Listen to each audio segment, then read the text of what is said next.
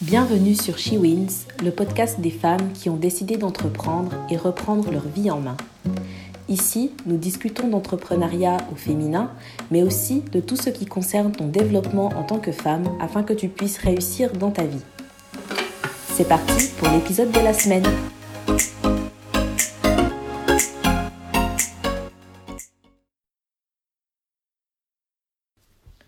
Aujourd'hui, on va parler d'entrepreneuriat et particulièrement de ce que tu dois savoir avant de te lancer dans cette aventure. Peu importe le projet que tu as en tête, le type de business que tu aimerais monter, il y a certaines choses que tu dois savoir avant de t'y plonger à tête baissée. Si je t'en parle aujourd'hui, c'est parce que cela fait déjà un moment que j'y suis et j'ai appris pas mal de choses de mes échecs passés.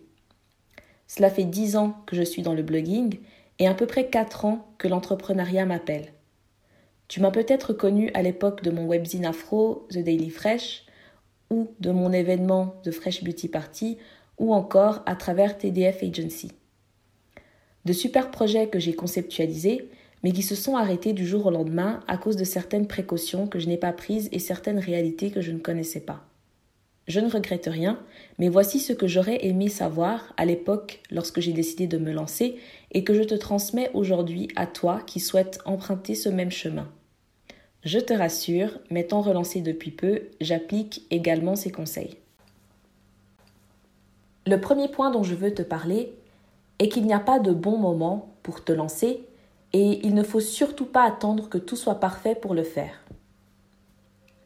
Je l'ai déjà dit dans l'épisode précédent et je vais un peu plus le développer ici, il n'y a pas de bon moment pour se lancer.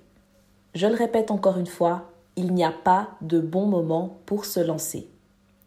Tu dois comprendre que peu importe ta situation ou le temps que tu as à disposition, si tu veux te lancer, fais-le. Le succès de ton projet ne sera pas garanti parce que tu te lances à un moment prétendument plus favorable qu'un autre. Il n'y aura jamais de moment idéal. Tu peux attendre de te lancer pour des raisons financières, mais peut-être que lorsque tu auras de l'argent, tu n'auras pas de temps à consacrer à ton projet. Peut-être que maintenant tu as du temps, mais tu n'as personne pour t'aider avec certains aspects de ton projet. Peu importe le moment que tu choisis pour te lancer, tu réussiras toujours à trouver une excuse pour te convaincre que ce n'est pas le bon moment. Comme je l'ai dit avant, ce n'est pas parce que tu te lances maintenant que tu vas forcément réussir. Mais le fait est que si tu veux entreprendre, il y a des leçons que tu dois apprendre et des compétences que tu dois acquérir. Peut-être que ta première tentative entrepreneuriale sera un échec, mais c'est peut-être le terrain d'apprentissage dont tu as besoin pour te former et réussir un peu plus tard. Je ne suis pas en train de te dire qu'il faut faire des essais, erreurs et tests en tout genre. Le mieux, bien sûr, ce serait d'entamer quelque chose et le mener à bien. Mais au début, les erreurs sont inévitables. Surtout si tu découvres les choses par toi-même et que tu n'as pas de guide ou de mentor devant toi. Entre parenthèses, aujourd'hui nous avons l'avantage d'avoir énormément de ressources sur Internet et de personnes qui mettent au profit des autres leurs compétences dans divers domaines, que ce soit pour monter ton business plan, élaborer ta stratégie marketing, gérer tes finances, trouver des financements, etc. etc. Mais il y a encore quelques années, ce n'était pas le cas. On voyait les gens se lancer, réussir, mais personne ne nous disait ce qu'il avait fait ni comment il avait fait pour y arriver. Alors pour gagner du temps, je t'encourage vivement à utiliser ces ressources, poser des questions, approcher des professionnels dans les domaines dans lesquels tu es un peu plus faible. En dehors du bon moment que tu attends et qui n'arrivera jamais, je veux aussi attirer ton attention sur le fait qu'il ne faut surtout pas attendre que tout soit parfait pour commencer. Oui, ton projet doit avoir une certaine allure, une bonne présentation, une structure lorsque tu le présentes au monde, mais cela ne veut pas dire qu'il doit ou qu'il sera exactement comme tu l'imagines dans ta tête. D'ailleurs, cette image que tu as dans ton esprit est plutôt le produit fini de ton projet. Je te le dis à toi, mais je me le rappelle à moi-même également parce que je suis aussi coupable du perfectionnisme. Pour prendre un exemple, il y a deux ans, j'avais une idée de projet que j'avais envie de mettre en place, mais parce que je me suis convaincue que je n'avais pas assez de temps à ma disposition et que l'état du projet en question n'était pas encore assez bien à mon goût pour le lancer, voire pour commencer à en parler, j'ai mis l'idée de côté. Une année après, il y a une jeune femme qui vit dans le même pays que moi, qui a lancé exactement la même idée que j'avais. Elle n'est pas parfaite, mais ça cartonne. Et je suis sûre que cela t'est déjà arrivé. Et si ce n'est pas encore le cas, eh bien, ça t'arrivera, parce que tu attends encore que tout soit parfait. Il faut comprendre que parfois la vie va t'apporter des opportunités et te demander de te positionner. Si je prends mon exemple de tout à l'heure, lorsque j'ai eu l'idée de ce concept, j'ai créé en moi une forte envie de le matérialiser. Et à ce moment-là, il aurait fallu que je prenne position, soit de me dire que c'est une super idée et qu'il faut se lancer, ou alors de rejeter l'idée. Mais je suis restée entre deux et ce pendant bien trop longtemps. Et c'est comme si j'avais refusé et là, l'opportunité de manifester cette idée est passée chez quelqu'un d'autre. C'est pour cela que tu as parfois l'impression que d'autres personnes t'ont volé ton idée entre guillemets.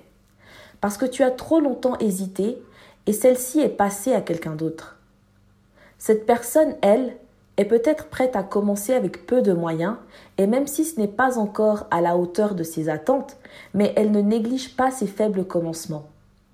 Elle est prête à travailler dur pour s'améliorer un peu plus chaque jour. Dans tout ça, c'est surtout l'envie qui compte. À trop vouloir être perfectionniste, tu finis par stagner. Rappelle-toi, la perfection finira par tuer ta vision. Le deuxième point dont je veux te parler concerne le choix de ton associé ou de tes associés. L'association, c'est super quand tu arrives à trouver la bonne personne. Mais ce n'est pas parce que tu n'as pas encore trouvé la bonne personne que tu dois te freiner dans ton aventure entrepreneuriale.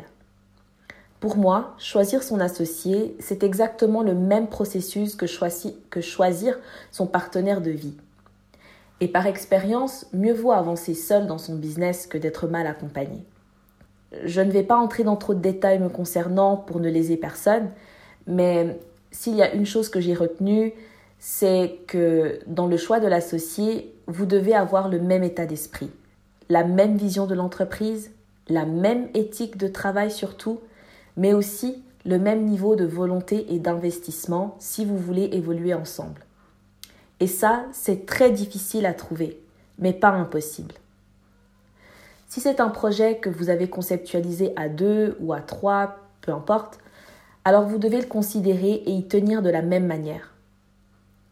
Si c'est un projet que tu as créé seul à la base, alors la personne à qui tu t'associes doit aimer ce projet et y croire plus que toi-même. Tu auras des moments de doute, des moments de découragement, et cette personne-là, qui est ton associé, doit être là pour t'encourager à ne pas abandonner.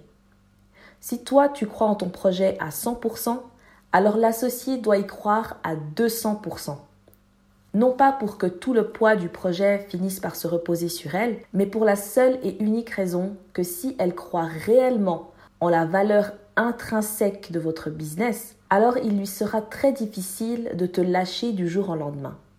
J'ai déjà eu cette expérience et je peux te dire que ça fait vraiment mal de se faire abandonner de la sorte sans préavis.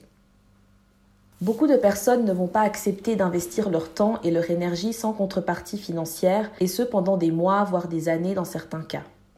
Donc il faut vraiment bien faire le choix de ton associé, quitte à travailler seul jusqu'à ce que tu trouves la perle rare. Ce que je dis, c'est également valable pour toi qui viens de te lancer et qui désire constituer une équipe autour de toi. Si pour le moment tu n'as pas les moyens de rémunérer ces gens, trouve un compromis qui soit équitable et qui leur permette de récolter quelque chose, de gagner quelque chose en travaillant avec toi. Tu n'as certainement pas envie qu'on aille te faire une mauvaise réputation alors que tu n'es qu'à tes débuts et sous prétexte que ton équipe est frustrée d'avoir investi travail et énergie en vain. Tout le monde n'est pas prêt à faire euh, ce sacrifice parce que tout le monde ne croit pas en ton projet comme toi tu y crois. Rappelle-toi, c'est à toi qu'on a donné cette vision, pas aux autres. On en arrive maintenant au troisième point, et celui-ci concerne ton cercle d'amis ou ton cercle de soutien.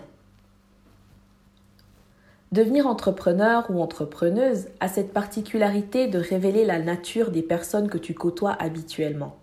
Comme beaucoup de personnes qui ont pris la décision de tenter l'aventure, j'ai aussi eu à faire face au manque de soutien de mes propres amis. Certains vont douter, d'autres seront jaloux, d'autres seront inquiets ou te soutiendront en parole mais pas en acte. Dans tous les cas, que personne ne te fasse douter de ton projet. C'est le plus important. On peut débattre sur le pourquoi tes amis ne te soutiennent pas, mais ce qu'il faut retenir, c'est que parfois ils ne comprennent simplement pas ce que tu fais, selon le domaine dans lequel tu te lances. Mais dans d'autres cas, le fait que tu oses sortir de ta zone de confort et prendre le chemin de l'accomplissement de tes rêves leur rappelle qu'ils ne sont pas capables du même courage dont tu fais preuve. Voir une personne autour de soi avancer, ça fait réfléchir sur sa propre personne sur sa propre vie et sur ses propres projets qu'on a dit vouloir réaliser, mais pour lesquels on a trouvé mille et une excuses pour continuer à stagner. Alors, forcément, quand on voit quelqu'un qui est notre semblable et qui fait partie de notre quotidien emboîter ce pas, ça éveille en nous cette conscience qui nous rappelle ce qu'on n'a pas été capable de faire et qu'on devrait faire. Je dis nous, bien sûr, pour ne pointer personne du doigt, qu'on s'entende bien. Pour en revenir au sujet, tous tes amis ne sont pas obligés de croire en tes rêves, ni en tes projets ou en tes capacités. Entre parenthèses, tous tes amis ne sont pas obligés de devenir tes clients non plus. D'ailleurs, quand on crée une entreprise, on ne la crée pas pour ses amis. Si tu veux en rester à tes amis et connaissances, tu ne pourras pas évoluer. Personnellement, j'ai envie de faire grandir mon audience, ma communauté et mes clients pour développer mon chiffre d'affaires. C'est logique. Pour ça, il faut que je puisse toucher des personnes qui sont en dehors de mon cercle direct et indirect, n'est-ce pas? Si tu veux évoluer, il faut mettre le copinage de côté et affronter le grand public. Parenthèse fermée. J'en reviens maintenant au soutien des amis. J'ai remarqué au fil des années que les personnes qui m'ont témoigné un réel soutien et prodigué de vrais conseils et surtout donné un avis sincère sur mon activité, ce sont des personnes externes à mes proches c'est-à-dire d'autres entrepreneurs, des clients ou différents professionnels de mon milieu.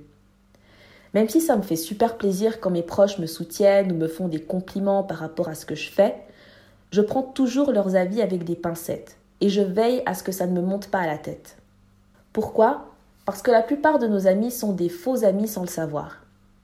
Eh oui, ils prennent le concept du soutien et de la loyauté dans le mauvais sens du terme. Ce que je vais te dire va sûrement te surprendre ou peut-être te choquer, mais la plupart du temps, nous avons tendance à soutenir nos amis dans tout et pour tout, même dans le mal. Et ça, pour moi, ce n'est pas de l'amitié. Un vrai ami, un ami qui a vraiment tes meilleurs intérêts à cœur, ne te soutiendra pas quand tu es dans le faux, et surtout dans le cadre de ton business, puisque c'est de ça qu'on parle, même s'il n'est pas de ton domaine, il attirera ton attention sur ce qui ne va pas. Mais habituellement, nos amis ont tendance à toujours nous flatter et nous dire que ce qu'on fait est super bien, trop cool ou encore qu'ils adorent. Ce ne sont pas des avis pertinents qui vont te permettre d'améliorer ton travail. Si tu veux avoir de vrais retours au sujet de ton entreprise, il faut te rapprocher de personnes qui sont dans le milieu de l'entrepreneuriat. Ils sauront t'aiguiller et te soutenir de manière adéquate. La dernière chose que j'aimerais te dire aujourd'hui est qu'il faut absolument investir sur le digital. On est quand même à l'heure du 2.0 et avoir un site internet ou du moins une présence en ligne est indispensable. Que tu optes pour la vente de produits ou la proposition d'un service, être présent sur le web est vraiment devenu primordial pour toute entreprise. D'ailleurs, les grands groupes l'ont bien compris et investissent chaque année un peu plus pour optimiser leur présence en ligne. Ton site internet et tes réseaux sociaux sont une vraie vitrine pour ton business. C'est ta carte de visite en ligne. Chaque mot, chaque visuel a son importance. Alors il faut vraiment soigner le contenu que tu décides de poster en ligne. Arrête de faire les choses au hasard et sois intentionnel sur ce que tu postes.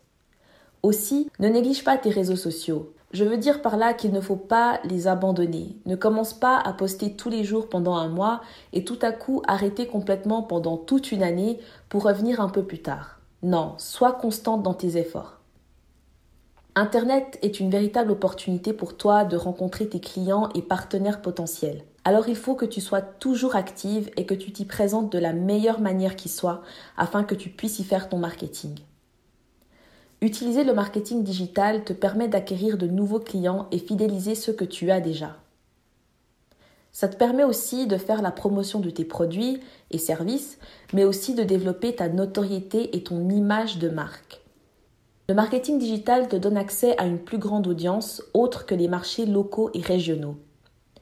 Par exemple, tu peux être basé dans un petit village perdu en Suisse, mais toucher une clientèle très active à Londres, sans forcément te déplacer, et ce, grâce à la magie du digital. Aussi, comme tu le sais, niveau budget marketing, c'est vraiment serré quand tu viens de te lancer. Tu n'as pas les moyens de te payer des spots publicitaires ou d'avoir un encart dans les médias. Selon certaines études, l'acquisition d'un client via le marketing digital est 61% moins cher que dans le marketing traditionnel. T'imagines les économies? Ça demande bien moins d'investissement tant au niveau financier qu'humain, alors ne t'en prive pas. Pour aujourd'hui, je ne vais pas m'étaler plus sur le sujet. Je pense qu'au fur et à mesure que j'avance dans ma propre aventure entrepreneuriale et que je côtoie d'autres entrepreneurs plus avancés que moi, j'aurai d'autres points à te transmettre. J'espère que cet épisode t'aura aidé. Si c'est le cas, n'hésite pas à le partager avec ton ami entrepreneur. Merci pour ton attention et à bientôt pour le prochain épisode.